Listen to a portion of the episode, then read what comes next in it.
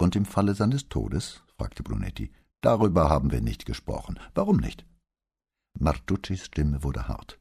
Das erklärt sich doch wohl von selbst. Menschen planen nicht ihren Tod voraus, aber Menschen sterben, bemerkte Brunetti. Martucci ging darauf nicht ein. Und nun, nachdem Signor Trevisan tot ist, übernehmen Sie die Leitung der Kanzlei? Wenn Signora Trevisan mich darum bittet, ja, ich verstehe, sagte Brunetti.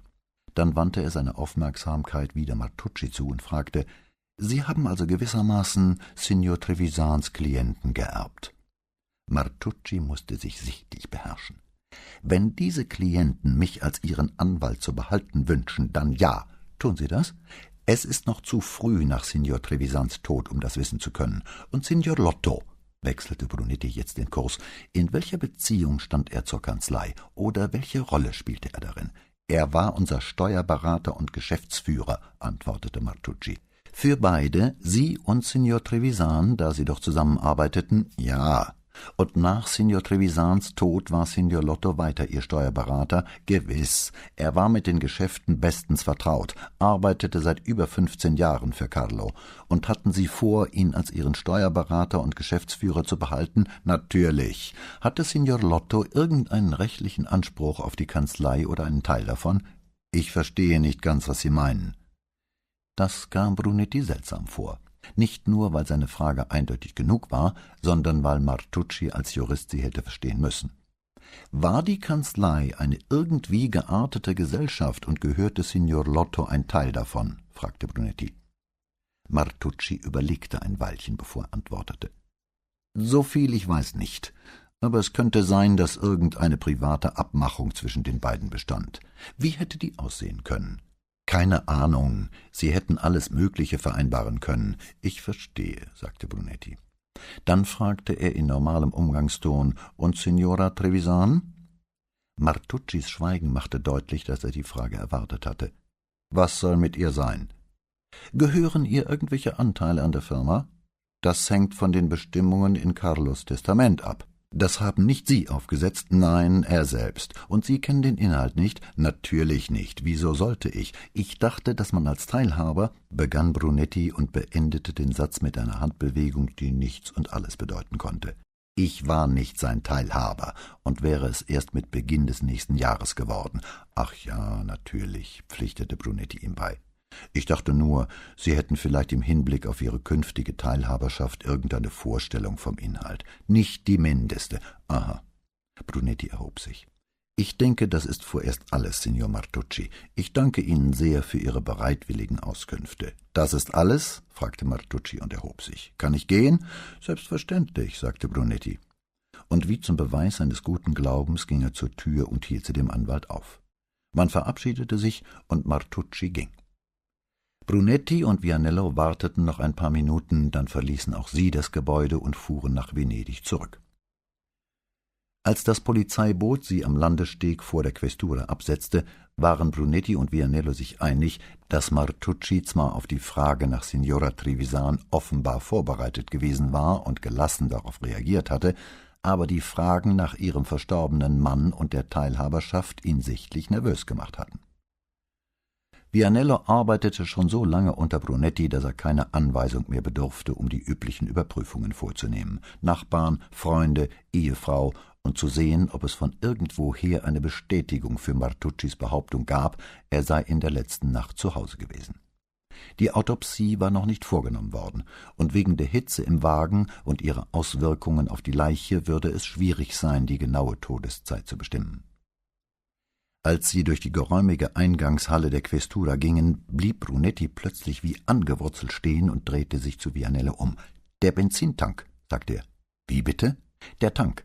Lassen Sie nachmessen, wie viel Benzin noch darin ist, und versuchen Sie dann, wenn es geht, herauszukriegen, wann er zuletzt getankt hat. Das könnte uns eine gewisse Vorstellung davon geben, wie lange der Motor gelaufen ist. Danach könnte man vielleicht ausrechnen, wann er erschossen wurde. Vianello nickte. Es würde den Zeitraum vielleicht nicht sehr einengen, aber wenn die Autopsie keinen klaren Hinweis auf die Todeszeit erbrachte, konnte es doch hilfreich sein, auch wenn es im Moment keine zwingende Notwendigkeit gab, sich der genauen Todeszeit zu versichern. Vianello machte sich an die Arbeit und Brunetti ging zu seinem Büro hinauf. Noch auf der Treppe begegnete er Signorina Elettra, die aus dem Korridor kam und nach unten wollte. Ah, da sind Sie ja, Kommissario. Der Vicequestore hat nach Ihnen gefragt. Brunetti blieb stehen und sah zu ihr auf, wie sie ihm die Treppe herunter entgegenkam. Ein langer Chiffonschal, zart wie Spinnenfäden, schwebte hinter ihr her, emporgeweht von der durchs Treppenhaus aufsteigenden warmen Luft. Wäre die Nike von Samothrake von ihrem Sockel gestiegen, hätte ihren Kopf wiederbekommen und wäre so die Stufen des Louvre herabgekommen, sie müsste so ähnlich ausgesehen haben. Hm? machte Brunetti fragend, als sie auf gleicher Höhe waren. Der Vicequestore Kommissario. Er sagt, er möchte Sie sehr gern sprechen. Möchte? Sehr gern, wiederholte Brunetti unwillkürlich, beeindruckt von der Wortwahl. Paola amüsierte sich oft über eine Dickensfigur, die Unheil immer mit den Worten ankündigte, der Wind komme aus einer bestimmten Richtung. Brunetti vergaß immer, welche Figur das war oder welche Richtung, aber er wusste, wenn Pata ihn sehr gern sprechen wollte, konnte man durchaus sagen, dass der Wind aus eben dieser Richtung wehte. Ist er in seinem Büro? fragte Brunetti, indem er kehrt machte und neben der jungen Frau die Treppe wieder hinunterging. Ja, und er war den halben Vormittag am Telefon.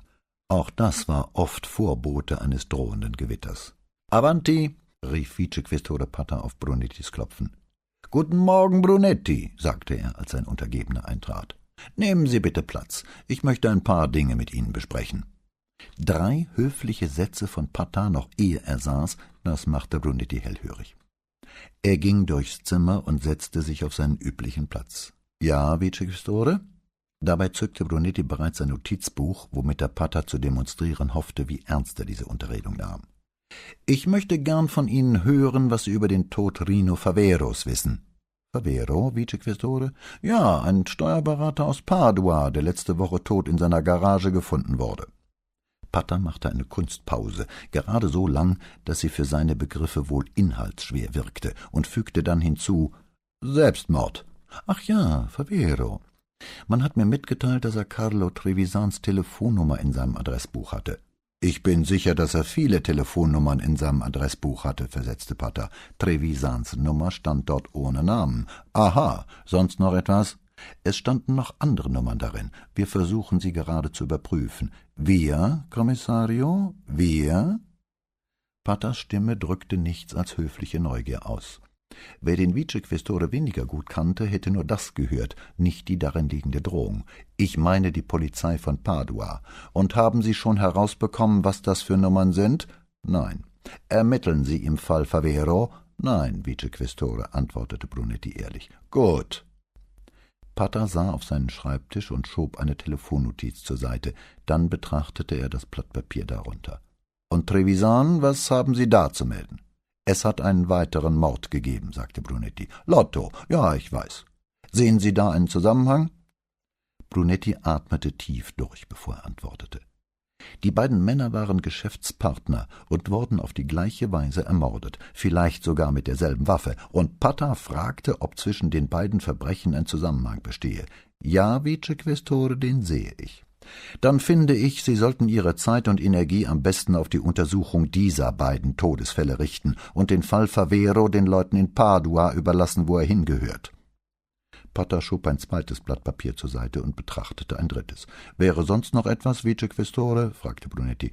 Nein, ich glaube, das war alles, sagte Pater, ohne noch einmal aufzusehen. Brunetti steckte sein Notizbuch ein, stand auf und ging, von Paters Höflichkeit ein wenig aus dem Lot gebracht. Im Vorzimmer blieb er an Signorina Elettras Schreibtisch stehen. Haben Sie eine Ahnung, mit wem er telefoniert hat? Das nicht, aber er geht zum Mittagessen ins Doforni, sagte sie. Das Restaurant war früher einmal für seine Speisen berühmt gewesen, jetzt nur noch für seine Preise. Haben Sie meinen Tisch bestellt? Nein, er muss bei einem dieser Telefonate dorthin eingeladen worden sein, denn er hat mich gebeten, seine Reservierung im Corte Sconta rückgängig zu machen. Dies war auch nicht gerade ein billiges Restaurant. Bevor Brunetti die Tollkühnheit aufbrachte, eine Polizeibedienstete zur Verletzung ihrer Grundsätze verleiten zu wollen, meinte Signorina Elettra schon, ich könnte ja heute Nachmittag mal dort anrufen und fragen, ob das Notizbuch des Vicequestore gefunden wurde. Da er nie eins bei sich hat, ist das unwahrscheinlich. aber die werden mir bestimmt sagen, mit wem er dort war, wenn ich erkläre, ich möchte den oder die Betreffenden anrufen und fragen, ob jemand es gefunden hat. Dafür wäre ich Ihnen sehr dankbar, sagte Brunetti. Er hatte keine Ahnung, ob die Information in irgendeiner Weise wichtig sein könnte, aber im Lauf der Jahre hatte er es recht nützlich gefunden, immer ungefähr zu wissen, was Patter gerade trieb oder mit wem er sich traf, besonders in jenen seltenen Phasen, in denen Patter es gefiel, ihn höflich zu behandeln. Eine Stunde nachdem Brunetti in sein Büro zurückgekehrt war, rief Della Corte ihn aus einer Telefonzelle in Padua an. Zumindest klang es so für Brunetti, der manchmal nur schwer verstand, was der andere sagte, so laut tönten Verkehrslärm und Gehupe mit seiner Stimme durch die Leitung. Wir haben das Restaurant gefunden, wo er am Abend vor seinem Tod gegessen hat, sagte Della Corte. Und Brunetti brauchte keine Erklärung, um zu wissen, dass mit dem persönlichen Fürwort Favero gemeint war. Brunetti übersprang die Fragen, wie und wo die Polizei das herausbekommen hatte, und fragte das Einzige, was für den Fall Bedeutung hatte, war er allein? Nein, antwortete der Korte eifrig. Er war mit einer Frau dort, etwa zehn Jahre jünger als er, sehr gut angezogen und nach den Angaben des Obers sehr attraktiv. Und weiter? fragte Brunetti gespannt, der wusste, wie wenig diese Beschreibung dazu beitragen würde, sie wiederzuerkennen. Sekunde, sagte Della Corte. Hier, ich hab's. Sie war ungefähr fünfunddreißig, blondes Haar, nicht lang und nicht kurz, etwa so groß wie Favero. Brunetti erinnerte sich an Faveros Maße im Autopsiebericht und fand, dass sie demnach ziemlich groß für eine Frau sein musste. Der Ober sagt, sie war sehr gut angezogen, sehr teuer. Er hat sie nicht viel sagen hören, aber ihre Sprechweise klang so teuer wie ihre Kleidung, so hat er sie zumindest beschrieben.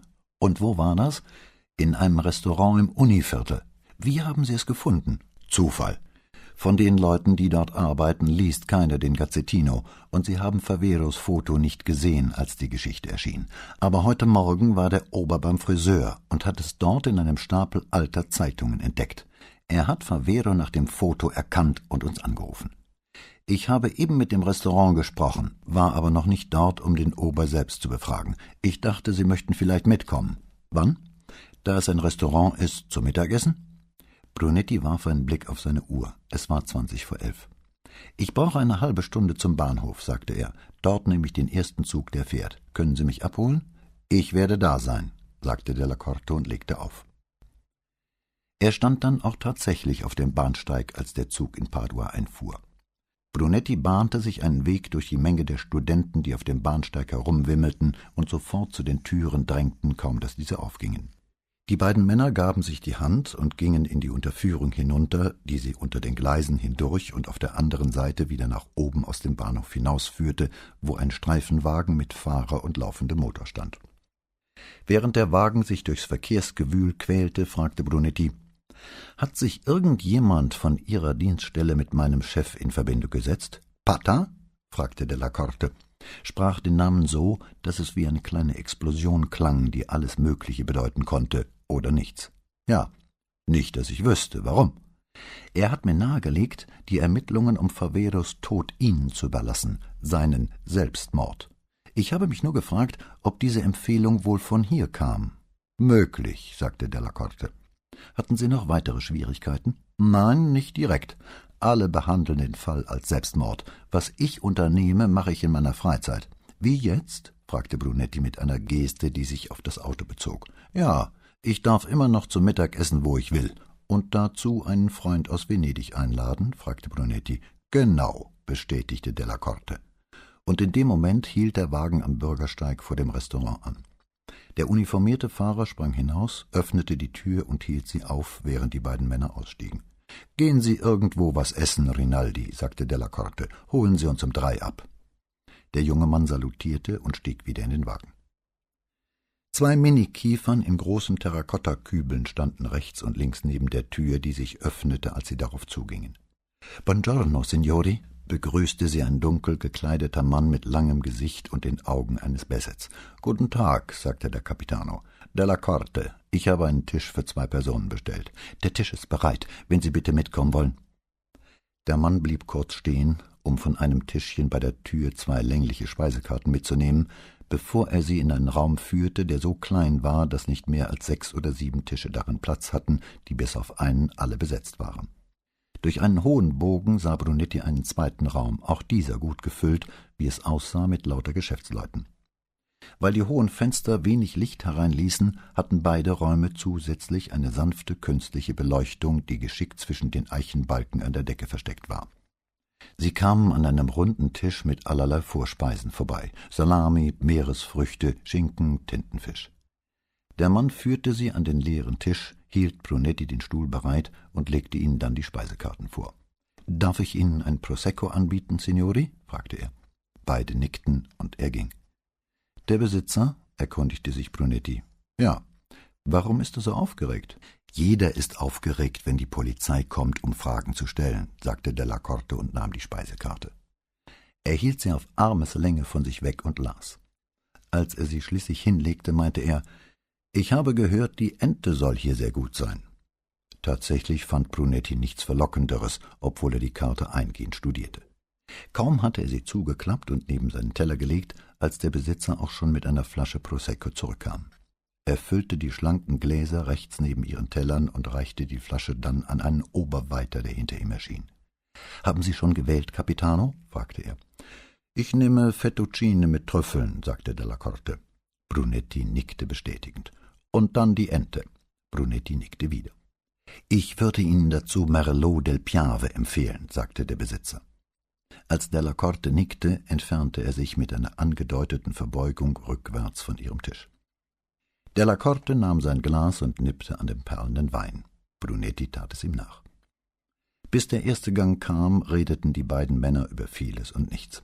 Della Corte erklärte, dass die jüngsten Wahlen wahrscheinlich zu einer kompletten Umbesetzung bei der Paduaner Polizei führen würden, zumindest in den oberen Rängen. Brunetti dachte an sein eigenes erbärmliches Verhalten bei der letzten Bürgermeisterwahl in Venedig und schwieg. Beide Kandidaten hatten ihm nicht zugesagt. Weder der Philosoph ohne Regierungserfahrung, vorgeschlagen von den Exkommunisten, noch der von der Lega aufgestellte Geschäftsmann, und so hatte er die Wahlkabine wieder verlassen, ohne seine Stimme abgegeben zu haben, was er Paola aber nie gebeichtet hatte, die so glücklich über den Sieg des Philosophen war, dass sie ganz zu fragen vergaß, wen ihr Mann denn gewählt habe. Vielleicht würden ja all diese Neuwahlen einmal einen allmählichen Wandel erzwingen. Brunette hatte seine Zweifel, denn schon zu lange hatte er mit Regierung und Regierenden zu tun, um noch daran zu glauben, dass irgendeine Veränderung einmal mehr als nur kosmetischer Art sein würde. Er wandte seine Aufmerksamkeit wieder dem Tisch und den butterglänzenden Fettuccine zu. Der Besitzer erschien, in der einen Hand einen weißen Teller mit einer kleinen Trüffel, in der anderen eine Reibe aus Edelstahl. Er stellte den Teller ab, beugte sich über Della Cortes Teller und schabte etwas von der Trüffel darauf, richtete sich auf, beugte sich dann über Brunettis Teller und tat dasselbe. Modriger Waldgeruch stieg von den noch dampfenden Fettuccine auf und hüllte nicht nur die drei Männer ein, sondern ihre ganze Umgebung. Brunetti wickelte die ersten Fettuccine auf seine Gabel und begann zu essen genoss in vollen Zügen die perfekt gekochten Bandnudeln mit Butter und den würzigen, berauschenden Geschmack der Trüffel. Della Corte schien ein Mann zu sein, der sich das Essen nicht mit Reden verdarb, und so sprachen sie wenig, bis ihr Mahl beendet war, die Ente fast so gut wie die Trüffel, und für Brunetti gab es nichts Köstlicheres als Trüffel, und beide ein Gläschen Calvados vor sich stehen hatten. In dem Moment trat ein kleiner Mann mit dem Bauch des fröhlichen Essers an ihren Tisch. Er trug das gleiche weiße Jackett mit schwarzem Kummerbund wie ihr Ober. Signor Germani sagt, Sie möchten mich sprechen, Capitano. Waren Sie der Anrufer heute Vormittag? fragte Della Corte, indem er einen Stuhl zurechtschob und dem Mann bedeutete, sich zu ihm zu setzen. Der Kellner zog den Stuhl noch ein Stückchen weiter heraus, um Platz für seinen beachtlichen Bauch zu schaffen, und setzte sich. Ja, das war ich. Ich möchte gern, dass Sie für meinen Kollegen hier noch einmal wiederholen, was Sie mir gesagt haben, sagte Della Corte mit einem Kopfnicken in Brunettis Richtung. Der Mann sah Della Corte an und begann. Wie ich Ihnen am Telefon schon sagte, Capitano, ich habe ihn zuerst nicht erkannt, als ich das Bild in der Zeitung sah, aber als der Friseur mir dann die Haare schnitt, ist mir wieder eingefallen, wer er war, einfach aus heiterem Himmel. Daraufhin habe ich bei der Polizei angerufen. Della Corte nickte lächelnd, wie um dem Kellner zu seinem staatsbürgerlichen Verantwortungsbewusstsein zu gratulieren. Sprechen Sie weiter, sagte er. Ich glaube nicht, dass ich Ihnen noch viel mehr sagen kann als heute Morgen, Capitano. Er war mit einer Frau zusammen. Ich habe sie Ihnen ja schon am Telefon beschrieben. Della Corte fragte, könnten Sie das bitte auch noch einmal wiederholen? Sie war groß, so groß wie er. Helle Augen, heller Teint, auch helles Haar, nicht blond, aber fast. Es war dieselbe, mit der er schon früher mal hier war. Wann war das? wollte Della Corte wissen. Einmal vor ungefähr einem Monat und einmal im Sommer, ich weiß nicht mehr wann. Ich erinnere mich nur noch, dass es heiß war und sie ein gelbes Kleid trug. Wie haben Sie sich benommen? fragte Della Corte. Benommen? Meinen Sie Ihre Manieren? Nein, ich meine, wie Sie sich zueinander verhalten haben. Ah, Sie meinen, ob Sie etwas miteinander hatten? Ja, sagte Della Corte kopfnickend. Das glaube ich nicht, antwortete der Mann, während er über die Frage nachzudenken schien. Nach kurzer Pause fuhr er fort Sie waren aber eindeutig nicht miteinander verheiratet. Und bevor Della Corte nachfragen konnte, erklärte er Ich weiß nicht, wie ich jetzt darauf komme, aber ich habe über die Jahre Tausende von Paaren beobachtet, und Verheiratete haben eine ganz bestimmte Art, miteinander umzugehen. Ich meine, egal ob ihre Ehe gut oder schlecht ist, selbst wenn sie einander hassen, gehen sie doch immer irgendwie vertraut miteinander um. Er winkte ab, als ob das ein zu kompliziertes Thema wäre, um es erklären zu können. Brunetti wusste genau, was er meinte, aber auch er hätte das im Leben nicht erklären können. Und bei diesen Leuten hatten Sie nicht diesen Eindruck? fragte Brunetti. Es war das erste Mal, dass er etwas sagte. Der Kellner schüttelte den Kopf. Wissen Sie, worüber Sie gesprochen haben? Nein, antwortete der Kellner. Aber was es auch war, Sie schienen beide davon sehr angetan. Einmal hat er ihr während des Essens irgendwelche Papiere gezeigt. Die hat sie sich eine Zeit lang angesehen. Dabei hat sie dann auch ihre Brille aufgesetzt. Haben Sie eine Vorstellung, was das für Papiere waren? fragte Della Corte. Nein. Als ich die Pasta brachte, hat sie ihm alle zurückgegeben. Und was hat er damit gemacht? Er muss sie wohl eingesteckt haben. Ich habe es nicht gesehen. Brunetti warf Della Corte einen Blick zu, aber der schüttelte den Kopf, was hieß, dass bei Favero keine Papiere gefunden worden waren.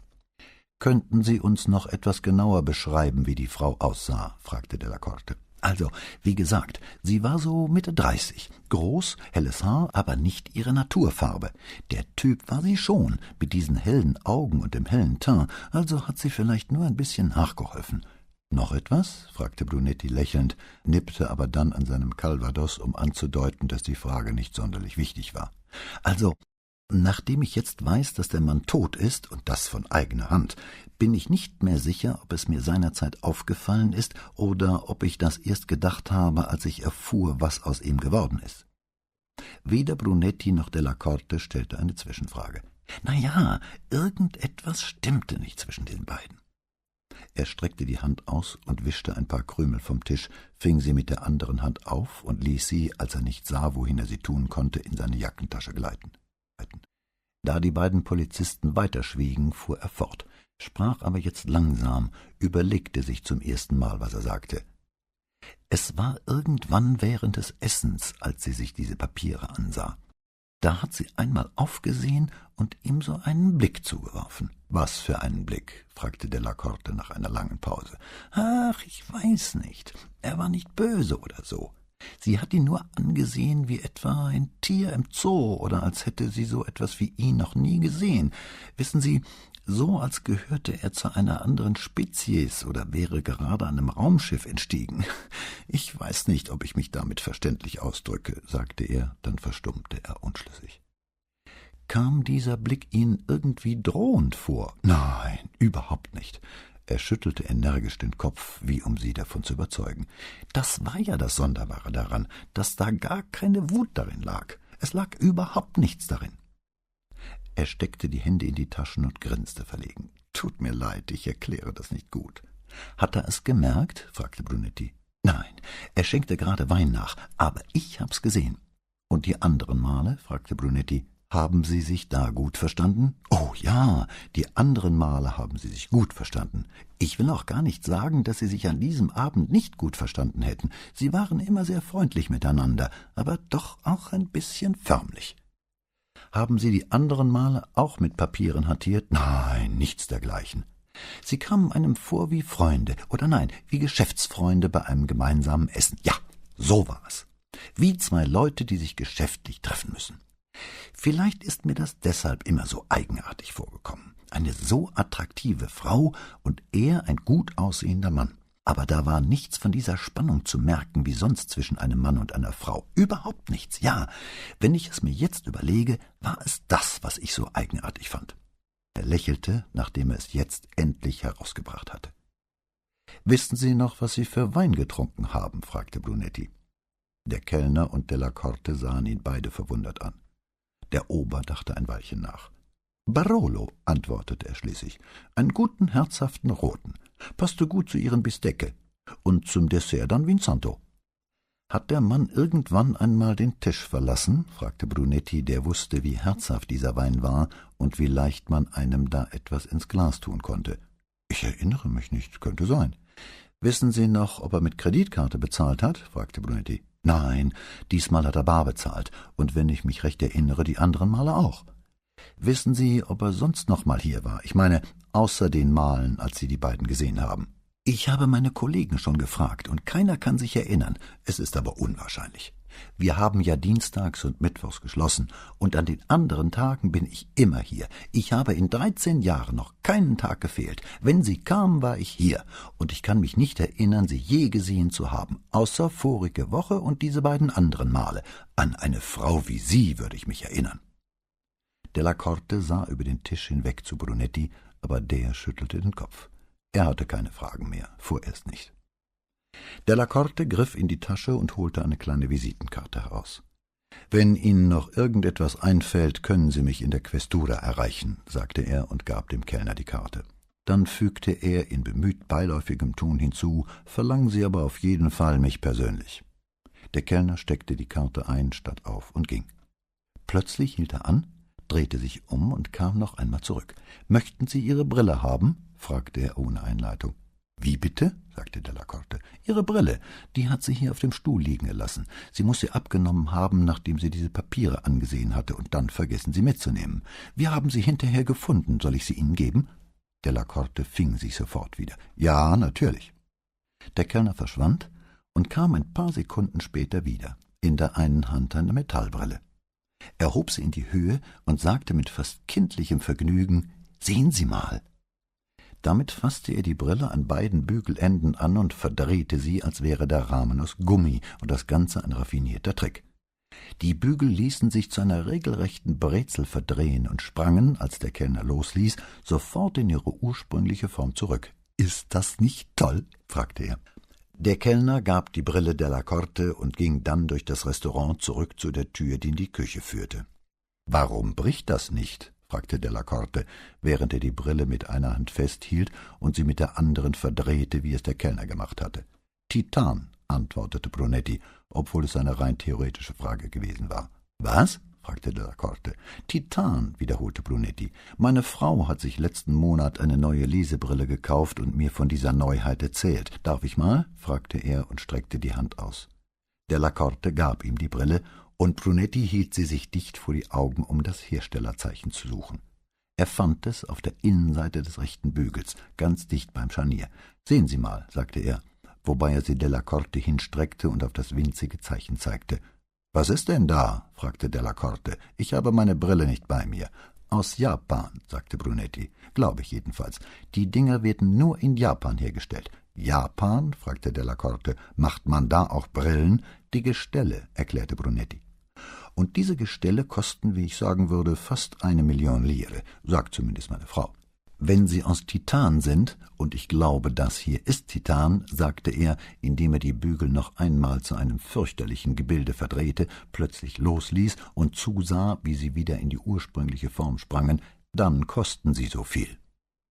Brunetti begann übers ganze Gesicht zu strahlen und sah die Brille an, als hätte sie sich in eine Million Lire zurückverwandelt, die er behalten dürfe. Was grinsen Sie so? fragte Delacorte. Bei Brillengestellen, die eine Million kosten, erklärte Brunetti, vor allem solchen, die aus Japan importiert sind, müsste sich leicht die Herkunft feststellen lassen. Diesmal erschien die Million Lire in Delacortes Lächeln. Zur Fortsetzung bitte CD Nummer 5 einlegen. CD Nummer 5 Fortsetzung des Romans Vendetta von Donna Leon Es war Brunettis Vorschlag, mit der Brille zu einem Optiker zu gehen und die Gläser messen zu lassen, um so die Besitzerin leichter ausfindig machen zu können. Da das Gestell nicht nur teuer, sondern auch importiert war, hätte das eigentlich sowieso nicht schwer sein dürfen, aber zum einen konnte Della Corte, der die Anweisung bekommen hatte, Faveros Tod als Selbstmord zu behandeln, die Suche nach dem Optiker, der die Brille verkauft hatte, nur in seiner Freizeit betreiben, zum anderen war die Brille möglicherweise woanders als in Padua gekauft worden. Brunetti tat, was er konnte, indem er einen seiner jüngeren Mitarbeiter bei allen Optikern in der Gegend Mestre Venedig anrufen und nachfragen ließ, ob sie solche Gestelle führten und wenn ja, ob sie schon einmal eines mit Gläsern dieser Stärke verkauft hätten. Dann widmete er seine Aufmerksamkeit wieder dem Dreieck Trevisan Lotto Martucci, wobei sein Interesse vor allem den Überlebenden galt, die auf irgendeine Weise von Trevisans Tod profitieren konnten. Die Witwe würde wahrscheinlich erben und Martucci erbte womöglich die Witwe. Schwierig war es allerdings, den Mord an Lotto in einem der Modelle unterzubringen, die Brunetti im Zusammenhang mit Martucci und Signora Trevisan vorschwebten. Er zweifelte nicht einen Augenblick daran, dass Eheleute oft Mordgedanken gegeneinander hegten und sie mitunter auch ausführten, aber er konnte sich nur sehr schwer vorstellen, dass eine Schwester ihren Bruder umbrachte. Ein Ehemann ist zu ersetzen, sogar Kinder, aber einen Bruder kann man von seinen betagten Eltern nicht mehr erwarten. Dieser Wahrheit hatte Antigone ihr Leben geopfert. Brunetti merkte, dass er noch einmal mit Signora Trevisan und Avvocato Martucci sprechen musste, und er stellte es sich interessant vor, mit beiden gleichzeitig zu sprechen und zu sehen, was dabei wohl herauskam. Bevor er jedoch diesbezüglich etwas unternahm, wandte er sich den Papierstapeln auf seinem Schreibtisch zu.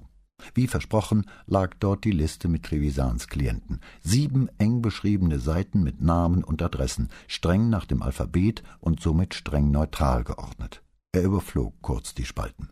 Bei einigen Namen pfifferleise. Wie es aussah, hatte Trevisan sich bei den reichsten Bürgern der Stadt eine Vertrauensstellung erobert, ebenso bei denen, die als ihr Adel galten. Brunetti blätterte zur ersten Seite zurück und begann die Namen sorgfältig zu lesen. Er wusste, dass die Aufmerksamkeit, die er ihnen widmete, für einen Nicht-Venezianer wie nüchterne Betrachtung aussehen würde, für den jedoch, der mit den inzestuösen Gerüchten und Kabalen dieser Stadt aufgewachsen war, wäre zu erkennen, dass jedem Namen, den er las, nichts als Klatsch, Schimpf und üble Nachrede anhaftete. Da war Baggio, der Hafendirektor, ein Mann, der an Macht gewöhnt war und rücksichtslosen Gebrauch von ihr machte. Da war Seno, Besitzer der größten Glasmanufaktur auf Murano und Arbeitgeber von über dreihundert Leuten, ein Mann, dessen Konkurrenten offenbar alle dasselbe Pech mit Streiks und ungeklärten Bränden hatten. Und da war Brandoni, Conte Brandoni, dessen immenser Reichtum ebenso dunklen Ursprungs war wie sein Titel. Einige Leute auf dieser Liste standen in bestem, ja makellosem Ruf. Was Brunetti eigenartig anmutete, war die bunte Mischung die Ehrenwerten in engster Nachbarschaft mit den Zwielichtigen, die Hochgeachteten mit den Fragwürdigen. Er blätterte zum F zurück und suchte den Namen seines Schwiegervaters, aber Conte Orazio Falier war nicht aufgeführt. Brunetti legte die Liste beiseite. Er wusste, dass nichts anderes übrig blieb, als sie alle zu befragen, einen nach dem anderen, und schalt sich, weil er solche Hemmungen hatte, seinen Schwiegervater anzurufen und ihn zu fragen, was er über Trevisan wusste oder über dessen Klienten.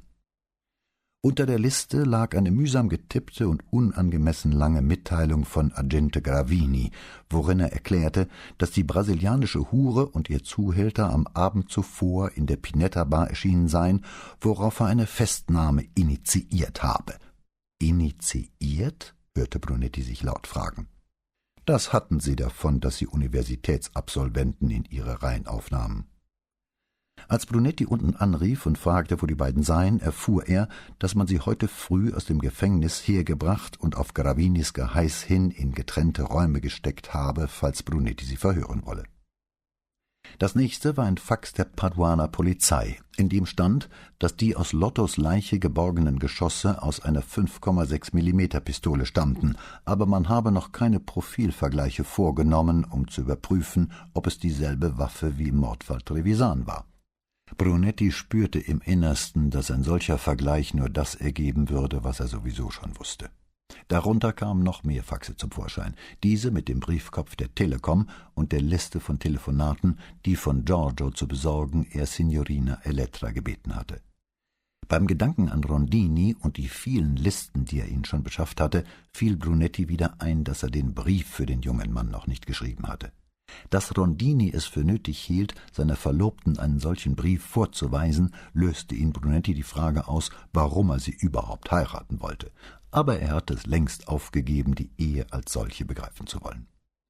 Brunetti musste sich eingestehen, dass er auch noch keine Ahnung hatte, was er von Mara oder ihrem Zuhälter eigentlich zu erfahren hoffte, aber er wollte auf jeden Fall mit ihnen reden. Er ging ins Erdgeschoss hinunter, wo sich drei zellenähnliche Zimmerchen befanden, in denen die Polizei üblicherweise Verdächtige und andere verhörte, die zur Vernehmung hergebracht worden waren. Vor einem dieser Zimmer stand Agente Gravini, ein gut aussehender junger Mann, der vor einem Jahr zur Polizei gekommen war, nachdem er die beiden vorherigen Jahre damit verbracht hatte, nach jemandem Ausschau zu halten, der einem siebenundzwanzigjährigen Universitätsabsolventen mit Abschluss in Philosophie und ohne Berufserfahrung eine Stelle anzubieten hätte. Brunetti fragte sich oft, was Gravini wohl zu seiner Entscheidung veranlasst hatte, welches Philosophenlehre ihn bewogen haben mochte, die Uniform, Pistole und Mütze der Ordnungshüter anzulegen, oder vielleicht der Gedanke sprang von irgendwo aus dem Nichts heraus in Brunettis Hirn, Vielleicht glaubte Gravini ja auch in Vicequestore Pata die Fleischwerdung von Platos Philosophenkönig gefunden zu haben. Guten Morgen, Kommissario, sagte Gravini mit zackigem Salut und ohne irgendwelches Erstaunen darüber zu verraten, dass sein Vorgesetzter still vor sich hin lachte, als er auf ihn zukam. Philosophen heißt es, tragen solches mit Gelassenheit. Wer von den beiden ist da drin? fragte Brunetti, wobei er mit dem Kopf zu der Tür hinter Gravini deutete. Die Frau, Kommissario. Mit dieser Auskunft händigte er Brunetti eine dunkelblaue Mappe aus. Hier ist die Akte des Mannes drin. Über die Frau haben wir nichts. Brunetti nahm die Akte und warf einen Blick auf die beiden im Deckel angehefteten Blätter. Das Übliche. Körperverletzung, Drogenhandel, Zuhälterei. Franco Silvestri war einer von Tausenden. Nachdem er alles genau durchgelesen hatte, gab er Garavini die Mappe zurück. Irgendwelche Probleme bei der Festnahme? Bei der Frau nicht, Kommissario. Es kam einem fast so vor, als ob sie darauf gewartet hätte. Aber der Mann hat zu entkommen versucht. Ruffo und Wallot waren bei mir, draußen vor der Tür. Sie haben ihn geschnappt Gut gemacht, Gravini. Wer hatte die Idee, sie mitzunehmen? Nun ja, antwortete Gravini hüstelnd, ich habe Ihnen gesagt, was ich vorhatte, und da haben Sie angeboten, mitzugehen. In Ihrer Freizeit, versteht sich. Sie kommen gut mit Ihnen aus, ja? Stimmt, Kommissario. Schön, schön. Dann wollen wir uns die Dame mal ansehen. Brunetti trat durch die Tür in den düsteren kleinen Raum. Die einzigen Lichtquellen waren ein schmutziges Fensterchen hoch oben in der einen Wand, viel höher als jemand springen konnte, und eine 60 Watt Birne hinter einem Drahtgitter in der Deckenmitte. Mara saß auf der Kante eines der drei Stühle. Weiteres Mobiliar gab es nicht. Keinen Tisch, kein Waschbecken, nur die drei Stühle.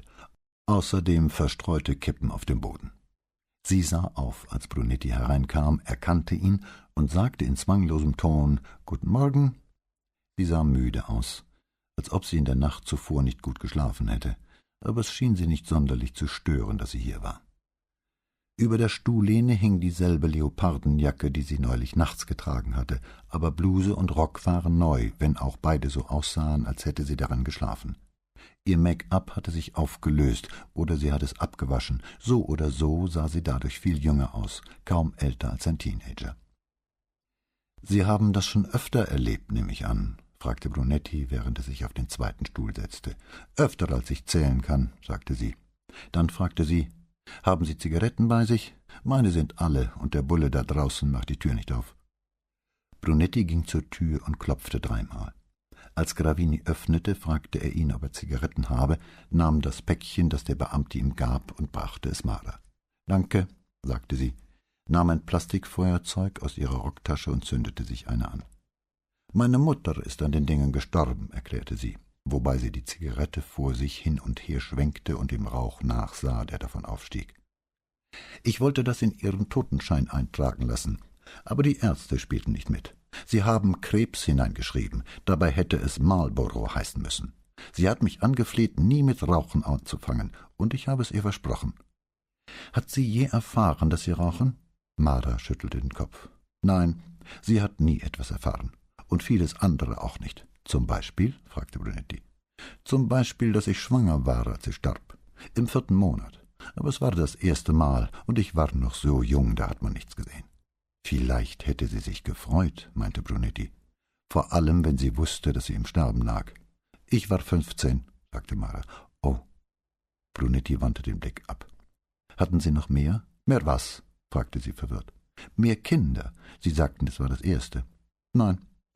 Das sollte heißen, es war das erste Mal, dass ich schwanger war.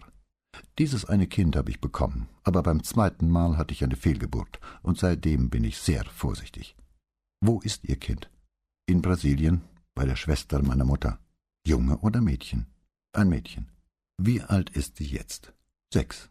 Sie lächelte, als sie an das Kind dachte. Dann blickte sie auf ihre Füße und wieder auf zu Brunetti, wollte etwas sagen, hielt inne und sagte dann Ich habe ein Foto von ihr, wenn Sie es sehen wollen. Ja, gern, sagte er und zog seinen Stuhl näher. Sie warf die Zigarette auf den Fußboden, griff in ihre Bluse und zog ein vergoldetes Medaillon von der Größe einer hundert-Lire-Münze heraus. Sie drückte auf einen Knopf, damit es aufsprang, und hielt es Brunetti hin, der sich vorbeugte, um besser zu sehen. Auf der einen Seite erkannte er ein Baby mit rundem Gesicht, bis zur Nasenspitze eingemummelt, und auf der anderen Seite ein kleines Mädchen mit langen, dunklen Zöpfen, das in einer Art Schuluniform steif und verlegen dastand. Sie geht bei den Nonnen in die Schule, erklärte Mara, wobei sie den Kopf verdrehte, um das Foto zu sehen. Ich glaube, das ist besser für sie. Ja, das glaube ich auch, stimmte Brunetti zu. Unsere Tochter war bei den Nonnen, bis sie ins Gymnasium kam. Wie alt ist sie? fragte Mara, indem sie das Medaillon schloss und wieder in ihrer Bluse verschwinden ließ.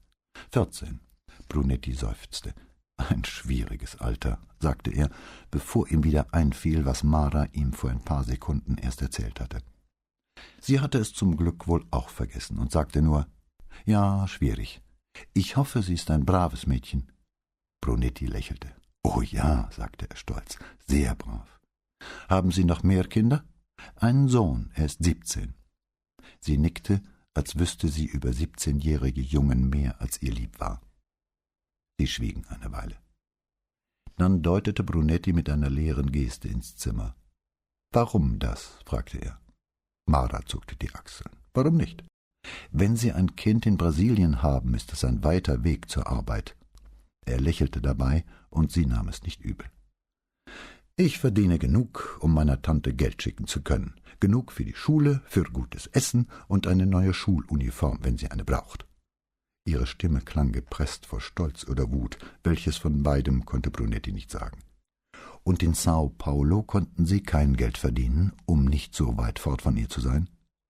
Ich bin mit neun von der Schule abgegangen, weil jemand sich um die anderen Kinder kümmern musste. Meine Mutter war lange krank, und ich war das einzige Mädchen. Nachdem dann meine Tochter geboren war, habe ich Arbeit in einer Bar gefunden. Sie sah seinen Blick und erklärte, nein, nicht, was Sie denken, ich habe nur Getränke serviert. Als es schien, dass sie weiter nichts sagen wollte, fragte Brunetti, wie lange haben Sie das gemacht? Drei Jahre. Es reichte für die Miete und zum Essen für mich und Anna und meine Tante, die sich um sie kümmerte. Für viel mehr aber auch nicht. Sie schwieg wieder, aber für Brunettis Gefühl war sie jetzt doch ins Erzählen gekommen. Was dann? Dann kam Eduardo, mein Romeo, sagte sie. Dabei bearbeitete sie eine der Kippen auf dem Boden mit der Schuhspitze, bis nur noch Papierschnipsel und Tabakkrümel übrig waren. Eduardo? Eduardo Alfieri, so hat er sich mir jedenfalls vorgestellt. Er kam eines Abends in die Bar und blieb, bis wir zumachten. Dann hat er mich gefragt, ob ich noch einen Kaffee mit ihm trinken gehe. Keinen Drink, wohlgemerkt, einen Kaffee. Ganz wie man ein ehrbares Mädchen zu einem Stelldichein einlädt. Und was passierte? Was denken Sie wohl, was passierte? fragte sie, und ihre Stimme klang zum ersten Mal verbittert. Wir sind Kaffee trinken gegangen, Und von da an ist er jeden Abend in die Bar gekommen und hat mich immer nach der Arbeit zu einem Kaffee eingeladen. Immer respektvoll, immer höflich. Meiner Großmutter hätte er sehr gefallen, so respektvoll war er. Es war das erste Mal, dass ein Mann mich nicht wie ein Ding behandelte, das nur zum Bumsen gut ist, und ich habe getan, was jedes Mädchen tun würde. Ich habe mich in ihn verliebt. Ja, sagte Brunetti. Ja. Und dann hat er gesagt, dass er mich heiraten will, aber dazu müsste ich nach Italien kommen und seine Familie kennenlernen. Er wollte alles besorgen, das Visum und eine Arbeitsstelle in Italien. Italienisch zu lernen sei kein Problem, sagte er. Sie grinste wehmütig. Das dürfte das einzig Wahre gewesen sein, was er mir erzählt hat, dieser Dreckskerl. Und dann? So bin ich nach Italien gekommen. Ich habe alle Papiere unterschrieben und mich in eine Alitalia-Maschine gesetzt, und im Handumdrehen war ich in Mailand, und Eduardo hat mich vom Flughafen abgeholt. Der Blick, mit dem sie Brunetti ansah, war offen und ehrlich. Das haben Sie wahrscheinlich schon tausendmal gehört, nicht? So ähnlich, ja. Dann gab's Ärger mit den Papieren? Sie lächelte fast belustigt, wenn sie an ihre Arglosigkeit von früher dachte. Genau, Ärger mit den Papieren. Bürokratie. Aber er wollte mich fürs Erste mit in seine Wohnung nehmen, dann würde sich schon alles finden. Ich war verliebt und habe ihm geglaubt. Am Abend hat er sich meinen Pass geben lassen, damit er am nächsten Tag das Aufgebot bestellen könne. Sie nahm sich eine Zigarette, steckte sie aber wieder in die Packung zurück. Meinen Sie, ich könnte hier einen Kaffee bekommen? fragte sie. Brunetti ging wieder zur Tür und klopfte, diesmal um Gravini nach Kaffee und Sandwiches zu schicken. Als er zu seinem Stuhl zurückging, rauchte sie wieder. Ich habe ihn noch einmal gesehen, nur noch einmal. Er kam am Abend zurück und sagte, dass es ernsthafte Probleme mit meinem Visum gebe und er mich nicht heiraten könne, bevor das geregelt sei. Ich weiß nicht, ab wann ich ihm nicht mehr geglaubt und endlich gemerkt habe, was sich da abspielte. Warum sind Sie nicht zur Polizei gegangen? fragte Brunetti. Ihr Erstaunen war nicht gespielt. Zur Polizei? Er hatte doch meinen Pass, und dann hat er mir dieses eine Papier gezeigt, das ich unterschrieben hatte. Er hatte sich sogar die Mühe gemacht, meine Unterschrift notariell beglaubigen zu lassen, unter dem Vorwand, wir hätten es dann hier in Italien leichter. Und darin stand, dass er mir fünfzig Millionen Lire geliehen hätte. Und dann? fragte Brunetti. Dann sagte er, dass er mir eine Stelle in einer Bar besorgt habe, und da brauche ich nur zu arbeiten, bis das Geld zurückgezahlt sei. Und? Eduardo hat mich zu dem Barbesitzer gebracht, und der sagte, ich könne die Stelle haben. Ich sollte, glaube ich, eine Million Lire im Monat bekommen, aber dann hat der Mann gesagt, er müsse etwas für das Zimmer über der Bar abziehen, in dem ich wohnen könnte. Ich könnte sonst nirgends wohnen, weil ich doch keinen Pass und kein Visum hätte. Und für das Essen und die Kleidung, die er mir gebe, müsse er auch etwas abziehen. Eduardo hat mir nie meine Koffer gebracht. Ich besaß also nur das, was ich am Leib hatte. Es lief darauf hinaus, dass ich nur noch etwa fünfzigtausend Lire im Monat verdiente. Ich konnte die Sprache nicht sprechen, aber rechnen konnte ich. Und ich wusste, wenn ich dieses Geld meiner Tante schicke, wären es nicht einmal dreißig Dollar. Das ist nicht zu viel zum Leben für eine alte Frau und ein Baby, nicht einmal in Brasilien. Es klopfte und die Tür öffnete sich. Brunetti erhob sich und nahm Gravini ein blechernes Tablett ab. Als er damit zu Mara zurückging, zog sie den dritten Stuhl zwischen sich und ihn und bedeutete Brunetti, er solle das Tablett darauf stellen. Sie taten beide Zucker in ihren Kaffee. Brunetti wies auf den Teller mit Sandwiches, aber sie schüttelte den Kopf. Erst wenn ich fertig bin, sagte sie und trank einen Schluck von ihrem Kaffee. Ich war nicht dumm. Ich wusste, welche Chance mir blieb. Also habe ich in der Bar gearbeitet. Die ersten Male war es schlimm, aber dann habe ich mich daran gewöhnt. Das war vor zwei Jahren. Was hat sich denn zwischen damals und heute abgespielt? Ich meine, wie sind Sie nach Mestre gekommen? fragte Brunetti. Ich wurde krank, Lungenentzündung, glaube ich. Wie ich diese kalte Witterung hasse. Sie schauderte schon bei dem bloßen Gedanken daran. Während ich im Krankenhaus lag, ist die Bar abgebrannt. Jemand hat mir erzählt, es war Brandstiftung. Ich weiß es nicht, aber ich hoffe es. Als ich dann entlassen werden sollte, ist Franco, sie deutete mit dem Kopf zur linken Wand, als wüsste sie, dass Franco in der Zelle nebenan war, gekommen und hat die Rechnung bezahlt und mich hierher gebracht. Seitdem arbeite ich für ihn. Sie trank den Kaffee aus und stellte die Tasse aufs Tablett zurück. Brunetti hatte diese Geschichte schon öfter gehört, als ihm lieb war. aber er hatte sie zum ersten Mal ohne jede Spur von Selbstmitleid geschildert bekommen, ohne den Versuch, die Erzählerin als unfreiwilliges Opfer übermächtiger Kräfte darzustellen. Hatte er, fragte Brunetti, wobei auch er mit dem Kopf zur selben Wand deutete, obwohl Franco, wie es der Zufall wollte, hinter der gegenüberliegenden Wand saß, irgendetwas mit der Bar in Mailand zu tun, oder mit der, in der Sie jetzt arbeiten, oder mit Eduardo? Sie starrte zu Boden. Ich weiß es nicht. Brunetti sagte nichts, und schließlich fügte sie hinzu Ich glaube, er hat mich gekauft, oder meinen Vertrag. Sie blickte auf und fragte Warum wollen Sie das wissen? Brunetti sah keinen Grund, sie anzulügen. Wir sind im Zuge anderer Ermittlungen auf die Telefonnummer der Bar gestoßen, in der Sie jetzt arbeiten. Jetzt wollen wir herausfinden, ob da eine Verbindung besteht. Und worum geht es bei der anderen Ermittlung? Das kann ich Ihnen nicht sagen, antwortete Brunetti. Aber bisher hat es nichts mit Ihnen oder Eduardo oder dem allen zu tun. Kann ich Sie etwas fragen? Wenn Chiara das sagte, hatte er die schlechte Angewohnheit, ihr zu antworten, sie dürfe fragen, aber ob sie es könne, müsse sie selbst wissen. Jetzt sagte er jedoch nur Natürlich.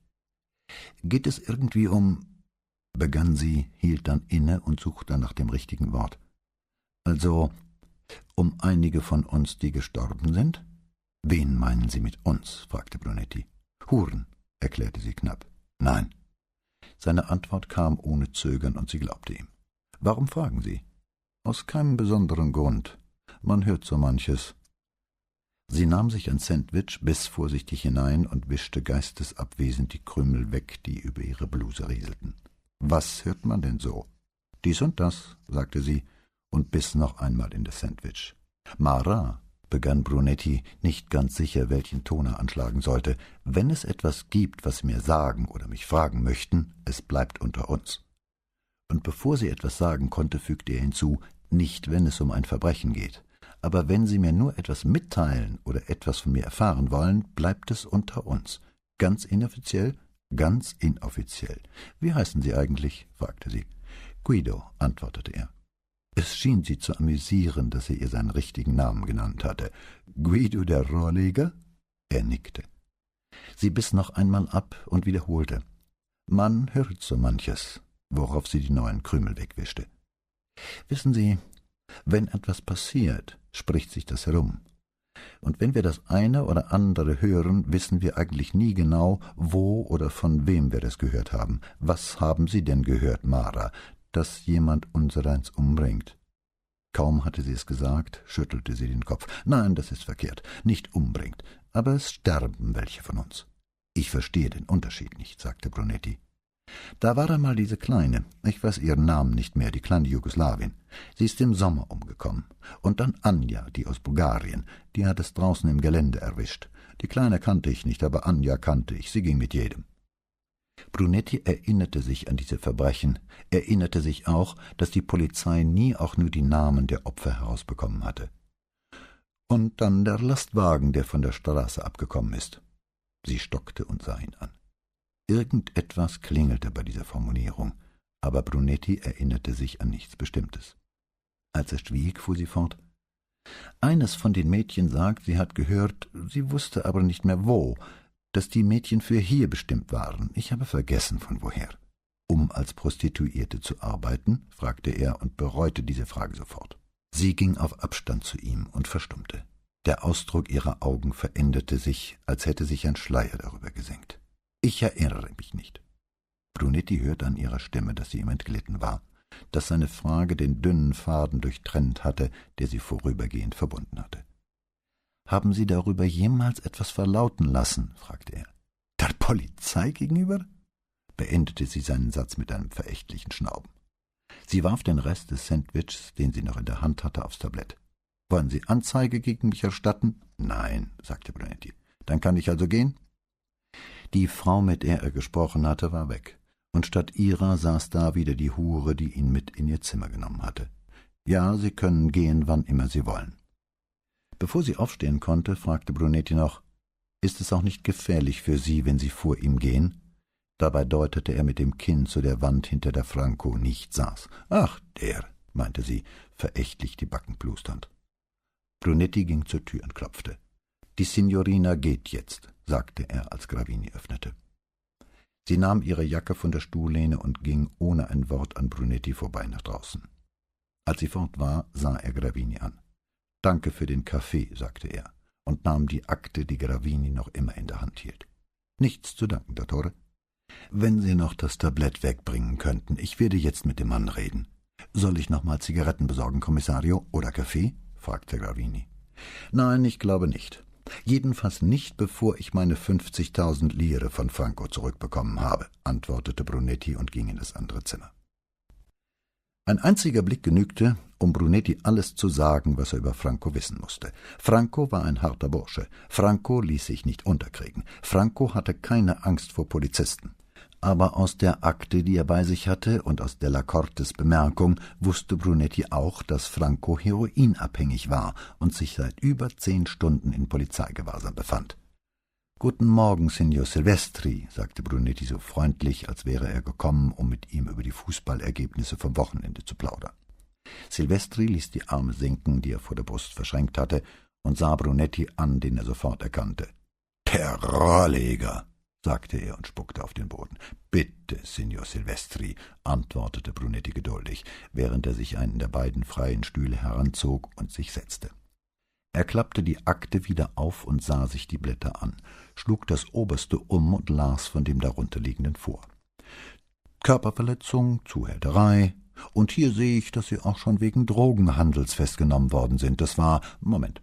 Er blätterte zur ersten Seite zurück.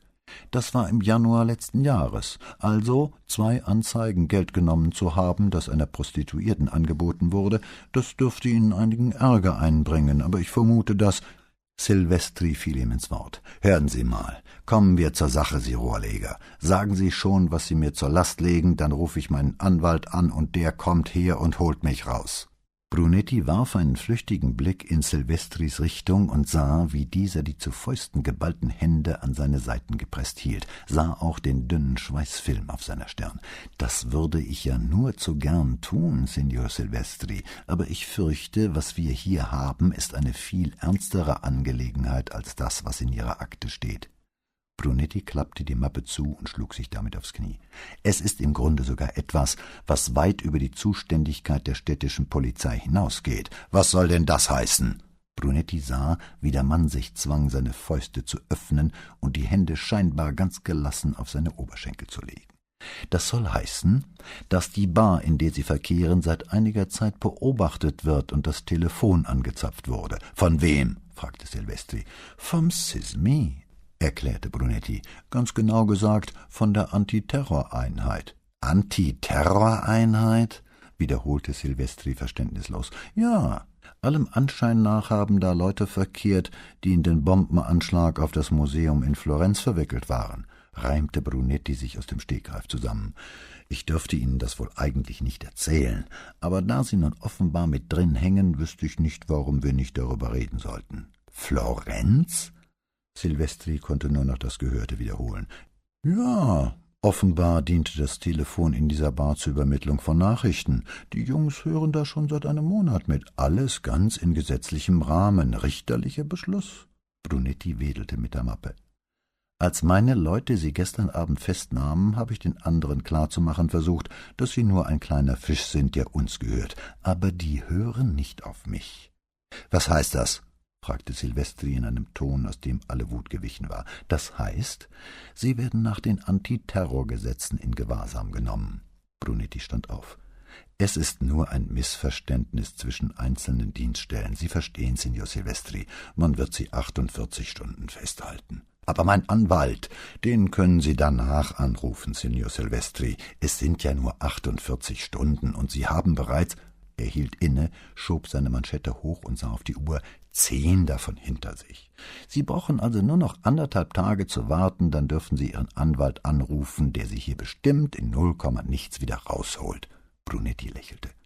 Wozu sind Sie hier? fragte Silvestri misstrauisch. Da es einer von meinen Leuten war, der sie festgenommen hat, dachte ich also, ich hatte das Gefühl, dass ich sie gewissermaßen hineingezogen habe, und darum fand ich, es wäre das Mindeste, dass ich mal vorbeikomme und Ihnen die Sache erkläre. Ich hatte schon früher mit diesen Leuten vom Sismi zu tun, sagte Brunetti resigniert, und die sind wirklich unbelehrbar. Sie können einen nach dem Gesetz 48 Stunden lang festhalten, ohne irgendjemanden zu benachrichtigen, und ich fürchte, damit müssen wir ganz einfach leben. Er sah wieder auf seine Uhr. Die Zeit wird Ihnen bestimmt wie im Flug vergehen, Signor Silvestri. Wenn Sie gerne ein paar Illustrierte hätten, sagen Sie es nur dem Mann vor der Tür, ja? Damit erhob sich Brunetti und wollte gehen. Bitte, sagte Silvestri, sicher das erste Mal in seinem Leben, dass er zu einem Polizisten Bitte sagte. Bitte gehen Sie nicht. Brunetti drehte sich um und hielt unverhohlen neugierig den Kopf schief. Ist Ihnen eingefallen, welche Zeitschrift Sie gern hätten? Panorama, Ambiente, Familia Christiana? Was wollen Sie von mir? fragte Silvestri mit harscher Stimme, aber nicht vor Wut. Der Schweiß stand ihm jetzt in dicken Tropfen auf der Stirn. Brunetti sah, dass er nicht länger mit dem Mann zu spielen brauchte. So viel also zu dem harten Franco, dem Eisenfresser. Mit ruhiger, strenger Stimme fragte Brunetti, wer ruft Sie in dieser Bar an und wen rufen Sie von dort aus an? Silvestri fuhr sich mit beiden Händen übers Gesicht und durch das dichte Haar, so dass seine Stirnlocke auf dem Schädel klebte. Er rieb sich mit der einen Hand über den Mund und zupfte wiederholt an seinen Lippen, wie um einen Flecken zu entfernen. Da ruft mich ein Mann an, der Bescheid sagt, wann neue Mädchen ankommen. Brunetti schwieg. Ich weiß nicht, wer er ist und von wo er anruft, aber er ruft etwa einmal im Monat an und sagt mir, wo ich sie abholen soll. Sie sind schon zugeritten. Ich muss sie nur noch holen und arbeiten schicken. Und das Geld? Silvestri antwortete nicht. Brunetti drehte sich um und ging zur Tür. Das gebe ich einer Frau jeden Monat. Wenn der Mann anruft, sagt er mir, wann und wo ich die Frau treffen soll, und der gebe ich dann das Geld. Wie viel? Alles. Wovon alles? Von dem, was übrig bleibt, wenn ich die Zimmer und die Mädchen bezahlt habe. Wie viel ist das? Je nachdem, antwortete er ausweichend. Sie stehlen mir meine Zeit, Signor Silvestri, sagte Brunetti, ohne seine Wut länger zu unterdrücken. In manchen Monaten sind es vierzig bis fünfzig Millionen, in manchen weniger. Das hieß für Brunetti, dass es in manchen Monaten auch mehr war. Wer ist diese Frau? Weiß ich nicht. Ich habe sie noch nie gesehen. Was soll das heißen? Er sagt mir, wo ihr Auto steht. Es ist ein weißer Mercedes. Ich muss von hinten herangehen, die hintere Tür aufmachen und das Geld auf den Rücksitz legen. Dann fährt sie weg. Und Sie haben ihr Gesicht nie gesehen? Sie hat immer ein Kopftuch um und eine Sonnenbrille auf. Ist sie groß, schlank, weiß, schwarz, blond, alt? Na los, Silvestri. Um das sagen zu können, braucht man das Gesicht nicht zu sehen sehen. Sie ist nicht klein, aber ich weiß nicht, was für eine Haarfarbe sie hat. Ihr Gesicht habe ich nie gesehen, aber ich glaube nicht, dass sie alt ist. Ihre Autonummer weiß ich nicht. Haben Sie die auch noch nie gesehen? Nein, es ist immer Nacht und der Wagen ist unbeleuchtet. Brunetti war überzeugt, dass Silvestri log, aber er merkte auch, dass der Mann jetzt bald alles gesagt hatte, was er zu sagen bereit war. Wo treffen Sie sich mit ihr? Auf der Straße, in Mestre, einmal in Treviso, ganz verschieden. Wenn er anruft, sagt er mir, wohin ich gehen soll. Und die Mädchen, wo holen Sie die ab? Genau so. Er nennt mir eine Straßenecke und sagt, wie viele sind, und ich hole sie mit meinem Wagen ab. Wer bringt sie? Niemand. Ich komme hin und da stehen sie schon. Einfach so, wie die Schafe? Die werden sich hüten, was anderes zu versuchen, antwortete Silvestri in einem plötzlich ganz rohen Ton. Wo kommen Sie her? Von überall. Was heißt das? Aus allerlei Städten, aus allerlei Ländern. Wie kommen Sie hierher? Was meinen Sie damit? Wie werden Sie Teil Ihrer Lieferung? Es sind einfach Huren. Woher soll ich das wissen? Herrgott, ich rede doch nicht mit denen. Silvestri stieß unvermittelt seine Fäuste in die Hosentaschen. Wann lassen Sie mich hier endlich raus? Wie viele waren es bis jetzt? Schluss! schrie Silvestri, wobei er aufsprang und auf Brunetti zukam. Schluss jetzt! Lassen Sie mich hier raus!